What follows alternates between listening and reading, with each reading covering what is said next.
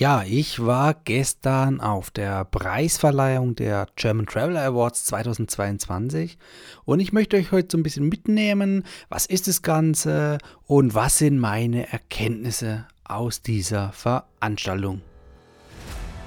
Hallo Urlauber und willkommen zurück zu einer neuen Episode vom Travel Insider Podcast. In diesem Podcast geht es um das Thema Premiumreisen und wie auch du die komfortable Welt des Reisens erleben kannst. Mein Name ist Dominik und super, dass du heute wieder am Start bist. Nall dich an und die Reise kann starten.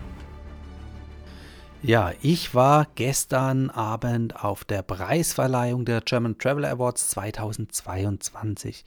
Und bei den German Travel Awards, da handelt es sich um eine ja, Veranstaltung, also eine Preisverleihung. Da geht es um die Prämierung von Loyalitätsprogrammen Richtung Airlines, also Vielfliegerprogrammen, Hotelbonusprogrammen und Kreditkarten. So mal grob zusammengefasst. Also eigentlich das Ganze, was ihr hier auch auf dem Podcast von mir zu hören bekommt.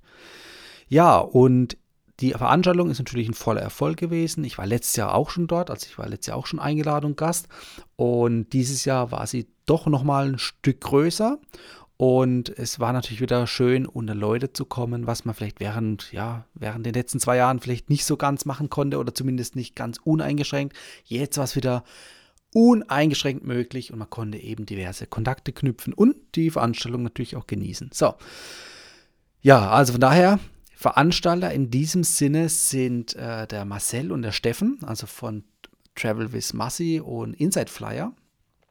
Die beiden haben das ganze Ding auf die Beine gestellt, schon seit 2020. Und wie gesagt, ich war das letzte Jahr das erste Mal dabei, dieses Jahr nochmal. Und ich bin natürlich auch jetzt schon gespannt, was in der Zukunft kommen wird. Ja, es wurden verschiedene äh, Kategorien prämiert ähm, die Ergebnisse der Prämierung, also die Sieger, die wurde jetzt nicht von den beiden, also von Massi und vom, also Marcel und dem Steffen festgelegt, sondern von euch allen. Ja? Also alle, die, sage ich mal, an dieser Umfrage teilgenommen haben. Die Umfrage, die hat jetzt die letzten drei Wochen stattgefunden und aus den Ergebnissen der Umfrage wurden eben die Sieger prämiert. Ja? Also von daher alle, die jetzt gewonnen haben oder nicht gewonnen haben, das liegt nicht irgendwie in, äh, in, im subjektiven Bereich, sondern das ist wirklich objektiv von allen, die an der Umfrage teilgenommen haben. Ja, und ich würde vorschlagen, wir schauen uns mal kurz an, wer denn so die Preisträger waren, beziehungsweise auch die zugehörigen Kategorien waren. Und ich möchte euch auch so ein bisschen natürlich ähm, aus meiner Sicht meine Meinung ein bisschen mitgeben, was meine, ja, meine Meinung zu diesen, zu diesen äh, Preisträgern oder auch zu den Kategorien ist. Ja. Also. Ja, und ich möchte euch einfach so ein bisschen mitnehmen und hinter die Kulissen blicken lassen, was denn so meine persönliche Meinung dazu ist oder natürlich auch im Sinne von euch Zuhörern, was ich denke, wie ich es euch empfehlen würde. So. Also, die erste Kategorie war das beste Business Class Catering in Europa und das wurde verliehen an Turkish Airlines. Ja, da kann ich mich nur anschließen. Also aus meiner Sicht ist Turkish Airlines definitiv ein Top-Kandidat und auch verdienter Preisträger, was das innereuropäische Business Class Catering betrifft. Ja, okay, Istanbul ist jetzt äh, auch äh, genau auf der Grenze zum asiatischen Kontinent. Äh, ist die Frage zu Europa, also zur EU gehört, gehört die Türkei logischerweise geografisch nicht oder geografisch vielleicht halb, aber zumindest nicht zur Europäischen Union. Ähm, nichtsdestotrotz werden halt eben viele Flüge von Turkish Airlines durchgeführt. Und die haben halt doch einfach ein sehr, sehr großes Streckennetz. Und gerade wenn man Richtung Dubai oder Richtung Asien fliegt, dann macht es natürlich auch Sinn, mit Turkish Airlines zu fliegen und einem Zwischenstopp in Istanbul. Der Flughafen in Istanbul ist natürlich auch nochmal eine Nummer für sich, der ist riesig und auch die Lounge von Turkish Airlines oder die beiden Lounges, es gibt ja die Starlines Gold Lounge und die Business Class Lounge, die sind natürlich auch echt eine Wucht. Also ich bin immer wieder gern dort, das Essen ist super, die Lounge ist riesig. Ähm, Manchmal ist sie relativ voll, obwohl sie so groß ist. Das denkt man gar nicht. Aber klar, da müssen halt alle irgendwie reinpassen, ähm, die mit Turkish Airlines in der Business Class fliegen oder eben den Starlines Gold Status haben. Aber äh, man findet immer einen Platz und man kann wirklich auch abschalten. Es gibt Schlafgelegenheiten, ähm, es gibt äh, Spielgelegenheiten für Erwachsene und für Kinder. Ähm, also da gibt es so vieles. Wobei jetzt schweife ich schon wieder ab und kommen ins Schwärmen. Ähm, aber nochmal, um darauf zurückzukommen, ja, Turkish Airlines ist meiner Meinung nach jetzt für die europäische, für das europäische Business Class Catering top. Ja, nicht nur dafür, ich habe jetzt schon ein bisschen ausgeschwiffen, also von daher, ihr wisst, äh, was ich da noch so drüber denke, wie positiv für mich Turkish Airlines hier äh, sich ins Bild gerückt hat die letzten Jahre. Aber von daher, das kann ich voll unterstreichen, da stehe ich voll dahinter. Ja, die zweite Kategorie war die beste Low-Cost Airline. So, bevor ich jetzt sage, wer es ist, ähm, die Kategorie, also wenn es an mir gehen würde, ich würde die streichen, ähm, weil wir wollen uns ja eher im, ich sag mal, luxuriösen Segment bewegen. Ja, nicht alles muss purer Luxus sein, aber äh, doch auf einem gehobenen Level. Und ich selbst, ich sage es ganz ehrlich, ich fliege mit diesen äh, Billigfliegern eher nicht. Also Ryanair schon seit über 15 Jahren nicht mehr und da würde ich auch freiwillig ehrlich gesagt keinen Fuß reinbewegen. Ähm, ja, Preisträger ist in dem Fall EasyJet geworden. Hm, kann ich nichts drüber sagen, bin ich nie mitgeflogen, habe ich immer gemieden. Ähm, kann sein, dass es okay ist, aber wie gesagt, ist jetzt nicht mein Ding. Also von daher, die ganze Kategorie macht jetzt für mich persönlich keinen Sinn. Aber ähm, sie hat ihre Daseinsberechtigung, ganz klar. Und von daher, ähm, da enthalte ich mich dann, da kann ich mich jetzt nicht anschließen. EasyJet ist es geworden, herzlichen Glückwunsch. Aber wie gesagt, wir konzentrieren auf die, äh, uns auf die besseren, äh, aus meiner Sicht besseren Kategorien. Und das ist nämlich die nächste Kategorie, oder es gibt noch einige Kategorien, aber die nächste, mit der machen wir weiter. Das ist die Best, das beste Airport Lounge Netzwerk. Ähm, ich muss gestehen, ich bin bei diesem bei dieser Kategorie so ein bisschen ins Strauchen gekommen, was genau damit gemeint ist. Ja, also da muss ich, glaube ich, nochmal den Marcel oder den Steffen fragen, was sie damit genau bezweckt haben oder gemeint haben. In dem Fall ist es Emirates geworden. Ähm, Lounge-Netzwerk. Wie würde ich es interpretieren? Ich würde das interpretieren an möglichst vielen Flughäfen eine bestimmte Lounge eines bestimmten, einer bestimmten Airline vertreten ist. So würde ich es jetzt per Definition sehen, aber kann auch sein, dass ich mich täusche. Das werde ich, glaube ich, mit den beiden nochmal klären. Ähm, ja, Emirates ist geworden.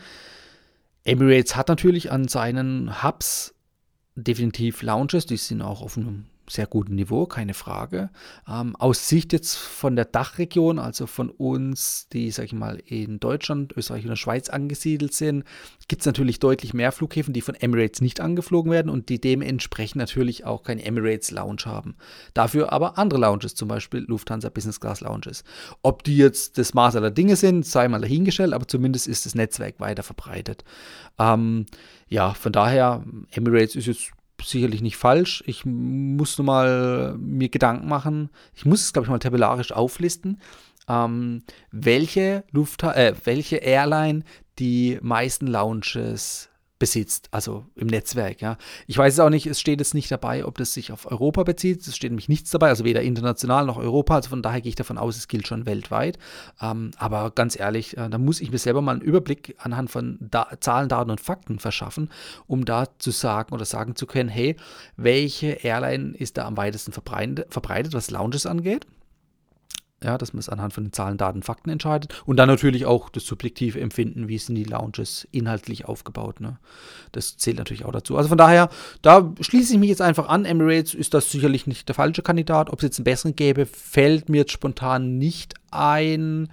Ähm, ja, wie gesagt, Lufthansa hat natürlich, ist meiner Meinung nach gerade jetzt in Europa oder in der äh, Dachregion deutlich weiter verbreitet, ganz klar. Ob sie besser sind, das sei jetzt dahingestellt. Ähm, ja, schauen wir mal. Also von daher ab zur nächsten Kategorie und das war das beste oder die beste internationale Business Class. Und da wurde Singapore Airlines prämiert. Und ja, auch das äh, kann man sagen, ist doch zu Recht. Also die spielen auf jeden Fall in den, in den Top 3 mit. Ja.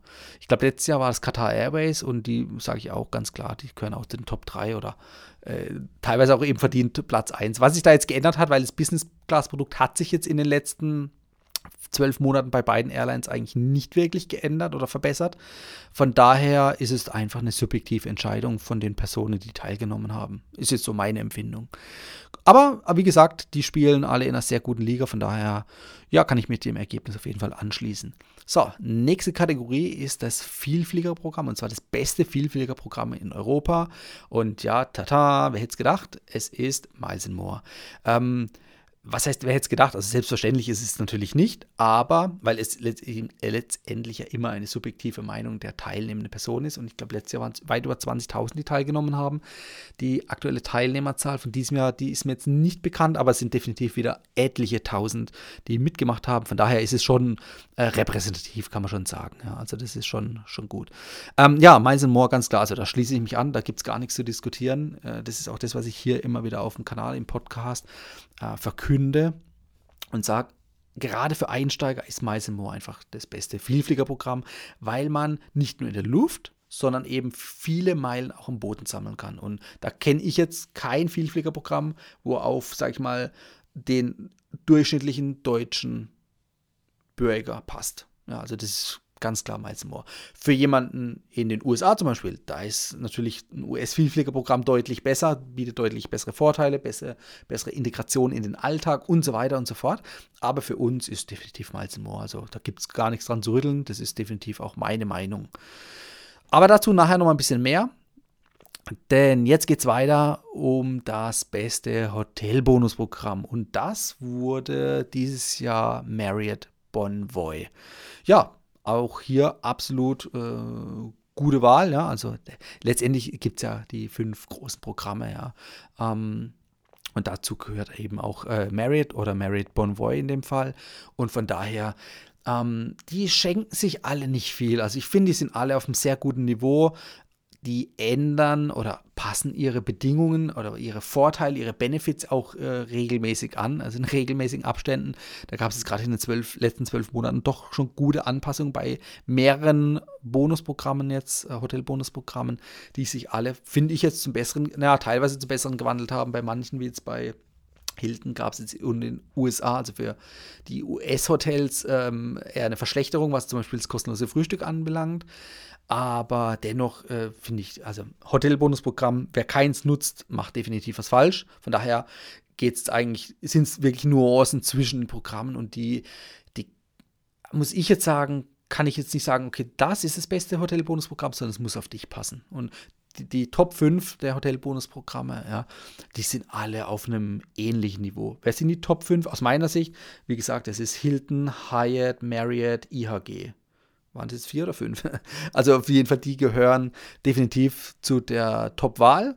Und egal welch, für welches man sich jetzt im Detail entscheidet, die sind alle auf einem sehr, sehr guten Niveau. Aus meiner Sicht jetzt ja persönlich. Und wie gesagt, letztendlich kommt es auf die persönlichen Anforderungen und Interessen an, was für dich das Hotel, was für dich wichtige Kriterien sind, persönlich erstmal, ja, und natürlich auch, welche Hotels diese Hotelkette jeweils an deinen Zielorten vertreten sind, wo du auch übernachtest. Weil, ja, man muss es ehrlicherweise sagen, ähm, Hyatt zum Beispiel ist in Deutschland noch nicht so stark vertreten. Ähm, da bringen dir die vielen Benefits gar nichts, weil wenn du zum Beispiel nur in Deutschland übernachtest, weil du beruflich vielleicht viel unterwegs bist in diversen Städten, dann hast du halt eben nicht so die Auswahl. Von daher würde ich immer sagen, bei den Hotelbonusprogrammen grundsätzlich kann man nichts falsch machen. Ja? Ähm, es kommt dann auf Nuancen drauf an. Also von daher Merit Monroy, cooles Programm, bin ich auch Mitglied, logisch. Und äh, ja, bin immer gespannt, wer es nächstes Jahr wird. So, dann gehen wir weiter. Bester Hotel-Elite-Status ist geworden der Hilton Honors Diamond Status. Auch da, also das ist ein Top-Status, ne? da kommst du mit in die Lounge rein, kriegst kostenloses Frühstück, ist außerhalb, äh, außer in den USA. Ähm, also und natürlich auch Upgrades und alles. Also von daher ist ein Top-Status. Die anderen, die sind für mich alle auf demselben Niveau. Also jeweils der höchste Elite-Status von den Hotel-Bonus-Programmen, die sind alle mittlerweile echt auf einem guten und gleichen Niveau. Also kann man jetzt nicht sagen, das eine ist tausendmal besser als das andere. Also das ist, ist nicht mehr so, die haben sich ziemlich stark angeglichen jetzt in den letzten zwölf Monaten. Und da kommt es dann eben, so wie ich es jetzt im, bei der vorherigen Kategorie gesagt habe, eben auf die persönlichen Bedürfnisse von euch selbst an. So, zur nächsten Kategorie. Das war das beste oder die beste Millennial Hotelmarke. Und die wurde gewählt für Me and All Hotels. Also Me and All, Me and All Hotels war übrigens auch der äh, Location-Ort, der Gastgeber jetzt nicht, also von der Örtlichkeit ja, aber der Gastgeber ist ja, ähm, äh, die sind ja die German Traveler Awards gewesen. Ja, ähm, Me and All Hotels. Also ich war auch das erste Mal jetzt gestern in einem Me and All Hotel und ich muss sagen, die es war ja auch noch relativ neu, das macht natürlich auch viel her, aber es ist schon sehr stylisch und topmodern gestaltet. Also da kann man wirklich nicht meckern. Ist eine coole ähm, Hotelmarke und die gehört auch zusammen zur Lindner Hotelkette, ja, zur, zur Lindner. Die gehören da so äh, zusammen, sind da verbandelt. Ähm, die genaue Firmenstruktur kann ich jetzt nicht auswendig sagen, aber die gehören definitiv zusammen. Und ja, muss ich sagen, wie gesagt, Me in All Hotels ist auf jeden Fall eine, eine gute, gute Wahl für eine Übernachtung. Und von daher auch jetzt für die Kategorie, ähm, ja, ist ein verdienter Sieger, ganz klar. Also da kann ich nichts dran meckern. So, die nächste Kategorie war die beste Luxury Hotelmarke und da wurde gewählt Ritz-Carlton. Ritz-Carlton gehört ja zu Marriott Bonvoy, zum Bonusprogramm von Marriott. Und ähm, ja, also ist natürlich auf einem sehr, sehr hohen Niveau und von daher auch hier, ich weiß jetzt auswendig gar nicht, wer es letztes Jahr war, müsste ich nochmal nachschauen. Aber das ist auf jeden Fall keine falsche Wahl. Also Ritz-Carlton ist schon eine coole Kette. Ähm, innerhalb jetzt von Marriott Bonvoy und definitiv ja eine gute Wahl, wo man nichts dran zu rütteln äh, hat ja, und auch nichts zu rütteln kann. Auch andere Hotelbonusprogramme haben gute oder sehr gute Luxusmarken. Ähm, auch da, ich glaube, da kommt es auf individuelle ähm, Ausstattungen der Hotels drauf an. Also vielleicht, also wenn man jetzt in Summe das nimmt, alle Ritz-Carlton zusammen und alle anderen zusammen und da jeweils den Durchschnittswert, kann schon sein, dass Ritz-Carlton da äh, besser abschneidet im Durchschnitt, aber letztendlich ist es natürlich auch persönlich. Ja, wenn ich jetzt in äh, ein bestimmtes Ritz-Carlton auf der Welt gehe und dort gefällt es mir gut, aber in einem anderen gefällt es mir nicht so gut, ja, dann, ne, man muss irgendwo den Durchschnittswert sehen. Aber wie gesagt, das ist meckern oder jammern. Nee, jammern, eigentlich ist ja nicht jammern, ich bin ja da voll mit einverstanden, ähm, äh, ist aber trotzdem auf, äh, ja, jammern, in Anführungszeichen auf hohem Niveau. So, also Ritz-Carlton, coole Marke, äh, gute Wahl. Hat er auch verdient diese Kategorie für sich entschieden. Die nächste Kategorie ist das, ist das beste Hotel. Ne, die nächste Kategorie ist das beste Bonusprogramm für Kreditkarten und das wurde American Express. Ja, ähm, American Express war auch ein Sponsor der Veranstaltung. Allerdings äh, wussten wir vorher die Sieger noch nicht, also bevor die Sponsor wurden. Von daher, äh, wie gesagt, ihr habt auch alle entschieden. Äh, das ist jetzt dann ein, ein lustiger Zufall. Ähm, American Express, ja, ganz klar, die Membership Rewards sind eine coole Prämienwährung, die den Vorteil haben, wie ich finde, dass sie einfach flexibel einsetzbar sind. Also flexibel nicht nur auf eine Airline beschränkt, sondern eben auf eine gute Handvoll Airlines und damit auch ähm, die Integration in verschiedene Allianzen. Also sprich, mit die, also diese Vielfähiger-Programme sind in den ganzen Allianzen, in den drei großen Allianzen vertreten und damit könnt ihr eben auch Flüge über alle diese drei Allianzen bei diversen Airlines buchen. Und das macht es schon sehr, sehr attraktiv und wertvoll. So, ähm, es wurde das Bonusprogramm bewertet und nicht die Kreditkarte selbst. Ja, also von daher, ähm, das ist dann nochmal äh, was anderes, aber wie gesagt, jetzt in dem Fall das Bonusprogramm und da ist natürlich, das sind die Membership, Membership Rewards Punkte von Amex. Ja, die sind top, also kann man wirklich nicht meckern. Ob jetzt für dich American Express die richtige Wahl ist oder nicht, da habe ich ja schon einige Videos und Podcasts dazu gemacht. Das kommt natürlich auf deine persönlichen Bedürfnisse an. Ich pausiere das jetzt mal hier, springen zur nächsten Kategorie und bei der übernächsten Kategorie mache ich weiter. Da geht es nämlich wieder ums gleiche oder ein ähnliches Thema. So, also von daher jetzt kurzer Break und zwar gehen wir weiter zur Kategorie Programminnovation 2022 und da hat gewonnen Hyatt mit Lindner. Und zwar haben die eine strategische Zusammenarbeit gestartet vor kurzem und das wurde hier prämiert. Ne? Das ist klar, weil einfach jetzt Lindner, und dazu gehört ja auch die Me and All Hotels Gruppe, ähm, einfach jetzt doch deutlich stärker in Deutschland vertreten sind. Ne? Also Lindner und äh, Me and All Hotels sind halt eben in Deutschland gut vertreten. Und das jetzt in Kombination mit Hyatt heißt wiederum, wenn du bei Hyatt in dem Hotelbonusprogramm aktiv bist, also sowohl einen Status hast als auch Punkte hast, dann kannst du die eben zum Beispiel dort in den Hotels einlösen, beziehungsweise kannst auch sammeln und kannst natürlich deine Status-Benefits geltend machen. Also sprich, Zimmer-Upgrades, Frühstück und so weiter, je nachdem, was für ein Statuslevel du da hast. Und das ist natürlich dann sehr interessant, weil die natürlich jetzt mit einem Schlag auf dem deutschen Markt doch schon ähm, gut aufgeholt haben damit, ne, mit dieser strategischen Partnerschaft. Was ohne diese Partnerschaft gar nicht so schnell möglich wäre, so viele Häuser in Deutschland von seitens Hyatt aufzubauen. Ne. Also von daher, das ist natürlich ein kluger Schachzug und von daher kann ich auch nur sagen, ja, das äh, ist auch ein verdienter Sieger dieser Kategorie.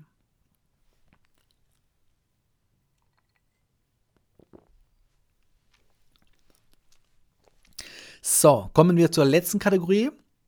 Und damit machen wir auch weiter zur vorletzten Kategorie, die ich vorhin genannt hatte. Nee, vor vorletzten, so rum. Und zwar die wertvollste Prämienwährung. Vorhin, erinnert euch noch zurück, ging es ja um das Bonusprogramm der Kreditkarten oder Kreditkartenbonusprogramm. Und in dem Fall geht es jetzt um die wertvollste Prämienwährung. Ähm, jetzt ist natürlich die Frage, wie definiert man wertvoll? Heißt wertvoll auch wieder zum Beispiel äh, über die Reichweite, ja, also sowohl vom Sammeln als auch Einlösen, dass man da viel mitmachen kann? Oder ist der Gegenwert, wie man es einlösen kann, äh, hier mit gemeint? Ähm, wie dem auch sei, ich glaub, äh, wie dem auch sei, ich glaube, es ist eine Kombination aus all dem. Und in dem Fall ist es geworden Miles and More. Und da kann ich mich auch wieder voll und ganz anschließen. Das ist nämlich ähm, den, der Unterschied. Also, wenn du dich jetzt unterscheiden oder entscheiden musst zwischen American Express und Miles More und du bist Einsteiger, also wirklich absoluter Beginner, dann würde ich dir, also wenn ich mit euch als ab und zu rede, dann stelle ich euch natürlich gewisse Fragen. Ne? Was macht ihr bisher, was das Reisen anbelangt? Welch, welche Ziele habt ihr? Wie ist euer, sag ich mal, Einkaufsverhalten und so weiter? Und daraus kann man schon so grob ableiten, in welche Richtung das geht, ob American Express oder Miles More für euch besser ist. Und wie gesagt, richtig und falsch gibt es da eigentlich nicht. Also äh, Hauptsache man sammelt irgendwie Punkte oder Meilen. Das ist für mich schon mal die, die Grundvoraussetzung, da überhaupt was zu tun. Ja, und man muss dann einfach unterscheiden, eben, was sind die Bedürfnisse und Anforderungen für euch persönlich. Und da ist halt meine Meinung, die vertrete ich halt immer wieder hier in den, in den Podcast-Folgen, dass Miles More für den durchschnittlichen Bürger in Deutschland, Österreich oder der Schweiz einfach das ja, ich sag mal, beste Vielfliegerprogramm, beziehungsweise in dem Fall auch die Miles More Meilen eben die wertvollste Prämienwährung sind, weil ihr sie einfach im Alltag am besten sammeln könnt. Ja. Ähm, Miles More hat über 500 Partner und zwar nicht Airline-Partner, also auch Airline-Partner, hat es natürlich auch innerhalb der Starlines knapp 30 Stück, aber auch eben 500 Partner am Boden. Ja, das heißt, ohne dass ihr einen Fuß ins Flugzeug setzen müsst und fliegen müsst, könnt ihr von daheim aus, von der Couch, bequem online euch auf Partnershops weiterleiten lassen und sammelt für Einkäufe in diesen Partnershops Meilen. Ja. Und diese Integration, das ist schon richtig stark. Und ja, ganz ehrlich, ähm, American Express hat dieses Partnernetzwerk nicht. Ja, es gibt manchmal American äh, Express Offers, ja, das sind dann so Sonderangebote. Kauf hier in dem Laden für so und so viel Euro und krieg irgendwie x Prozent zurück oder äh, vergütet in Form von Punkten, wie auch immer. Das ist auch cool, keine Frage. Würde ich mir von Miles More, glaube ich, von der Kreditkarte auch gerne wünschen. Aber es ist einfach so, das sind halt temporäre Promo-Angebote als aktionsbasiert. Die sind nicht dauerhaft. Und My, äh, American Express hat einfach keine Partner jetzt in Deutschland, wo du über den Einkauf zusätzliche Meilen sammeln kannst. Ja, klar, über die Kreditkartenausgaben sammelst du eben deine Punkte, aber, und das ist der große Nachteil aus meiner Sicht an American Express, dass du nur mit der Kreditkarte Punkte sammeln kannst. Also mit und über diese Kreditkarte kannst du Punkte sammeln, aber ohne die Kreditkarte geht es nicht. Also, ne?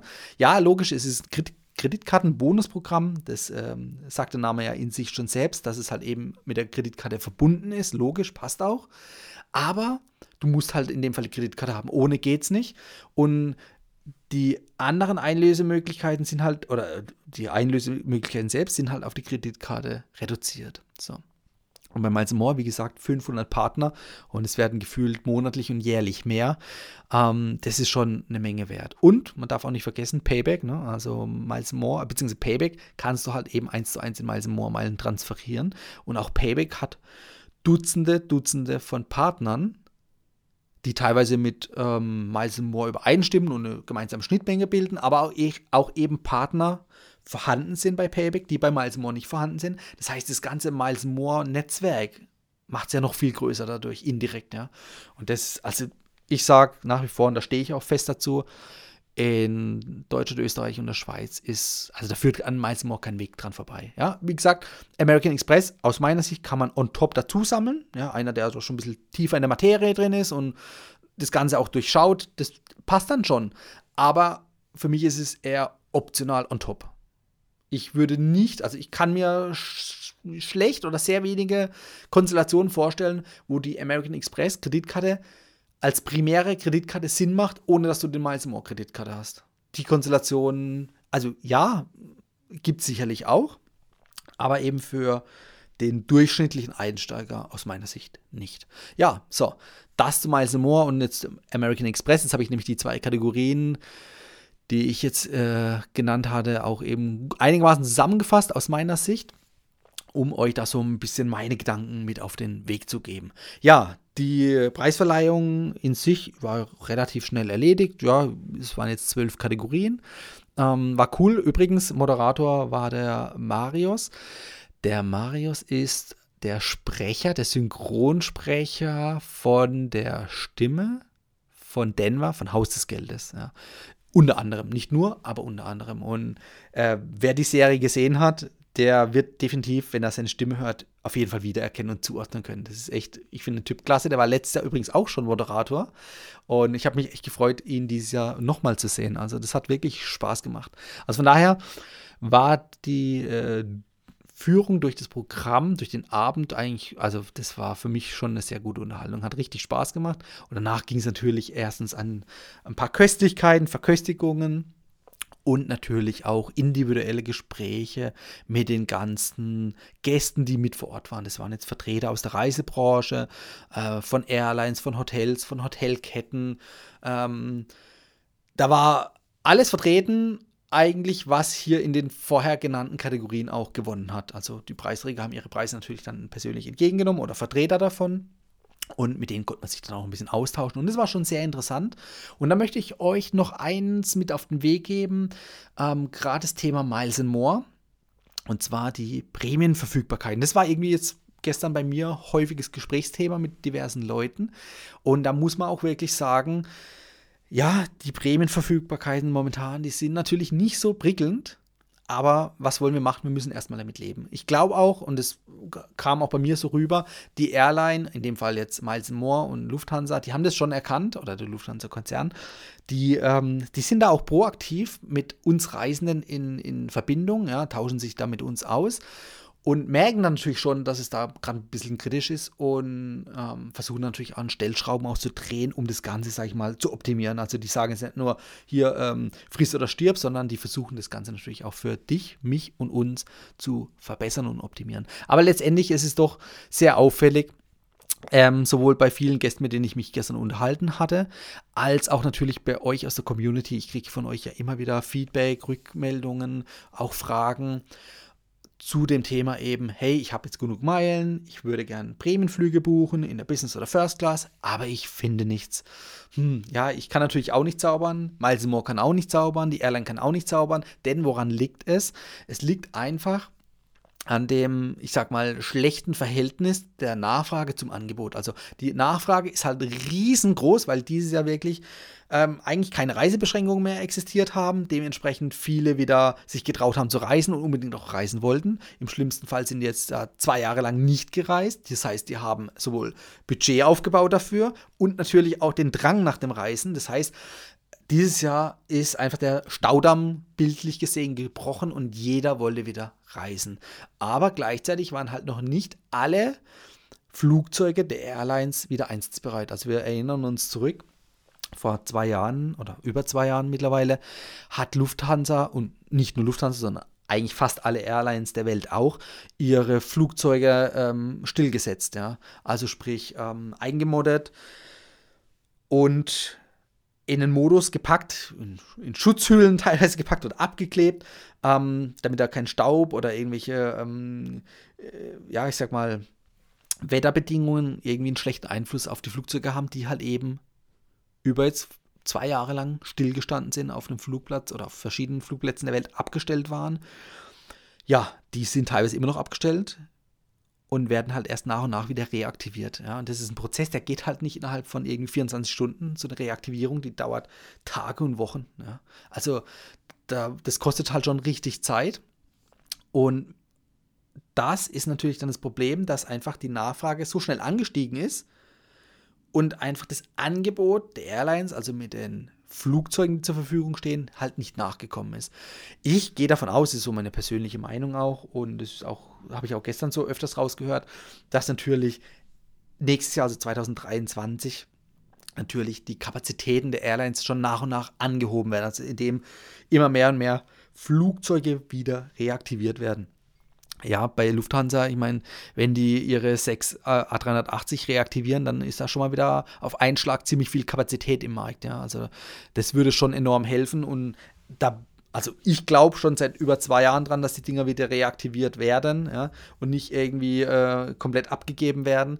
Und ähm, ich bin gespannt, ob es dann tatsächlich so kommt. Ich glaube, wie gesagt, dran und das würde auf dem Markt natürlich ähm, viel Gutes bewirken weil dann wieder einige freie Kapazitäten herrschen, sowohl für Kauftickets als auch eben für Prämientickets. Man muss natürlich auch gleichzeitig die Airline verstehen, für die wenigen Plätze, also wenn wir jetzt am Beispiel der First Class, ne, ihr habt äh, acht First Class Plätze in so einem Flugzeug, also das heißt, es macht natürlich auch wirtschaftlich gesehen keinen Sinn, alle diese acht Plätze gegen Prämienmeilen rauszugeben, weil das würde natürlich auch die zahlungskräftige Kundschaft verärgern, wenn die keinen Flug kaufen können, weil alles an äh, Meilenjäger vergeben ist, beispielsweise übertrieben gesagt. Ja. Also von daher ist das natürlich auch verständlich. Ja, was da der richtige Mittelweg ist, ob da der Kompromiss, der perfekte Kompromiss wäre, hier vier Cashplätze und vier Prämienplätze oder gegen Prämienmeilen, Prämientickets. Ähm, das muss natürlich letztendlich die Airline entscheiden und das machen die natürlich auch. Das kommt da auch wieder auf das Angebot und die Nachfrage drauf an. Das heißt, wenn es Strecken gibt weltweit, wo Lufthansa mit der First Class fliegt, die halt nicht ähm, von alleine ausgebucht wären über bezahlte Tickets, weil einfach die Nachfrage nicht so hoch ist an der Strecke dann kann man die natürlich auch flexibel mit Prämienplätzen auffüllen. Manchmal, leider, hat man das Gefühl, selbst wenn das der Fall wäre, hält sich Miles More oder auch die Lufthansa hier in dem Fall oder Lufthansa-Konzern so ein bisschen zurück, diese Plätze auch für Prämientickets freizugeben. Schade eigentlich, weil im schlimmsten Fall fliegen die leer. Wann würde man das merken? Nämlich dann, und das erzählen auch wieder immer einige von euch, dass sie zum Beispiel auf der Warteliste gesessen sind für ein Upgrade oder für ein Prämienticket, ne, in dem Fall jetzt für ein Upgrade, das ist, glaube ich, das bessere Beispiel.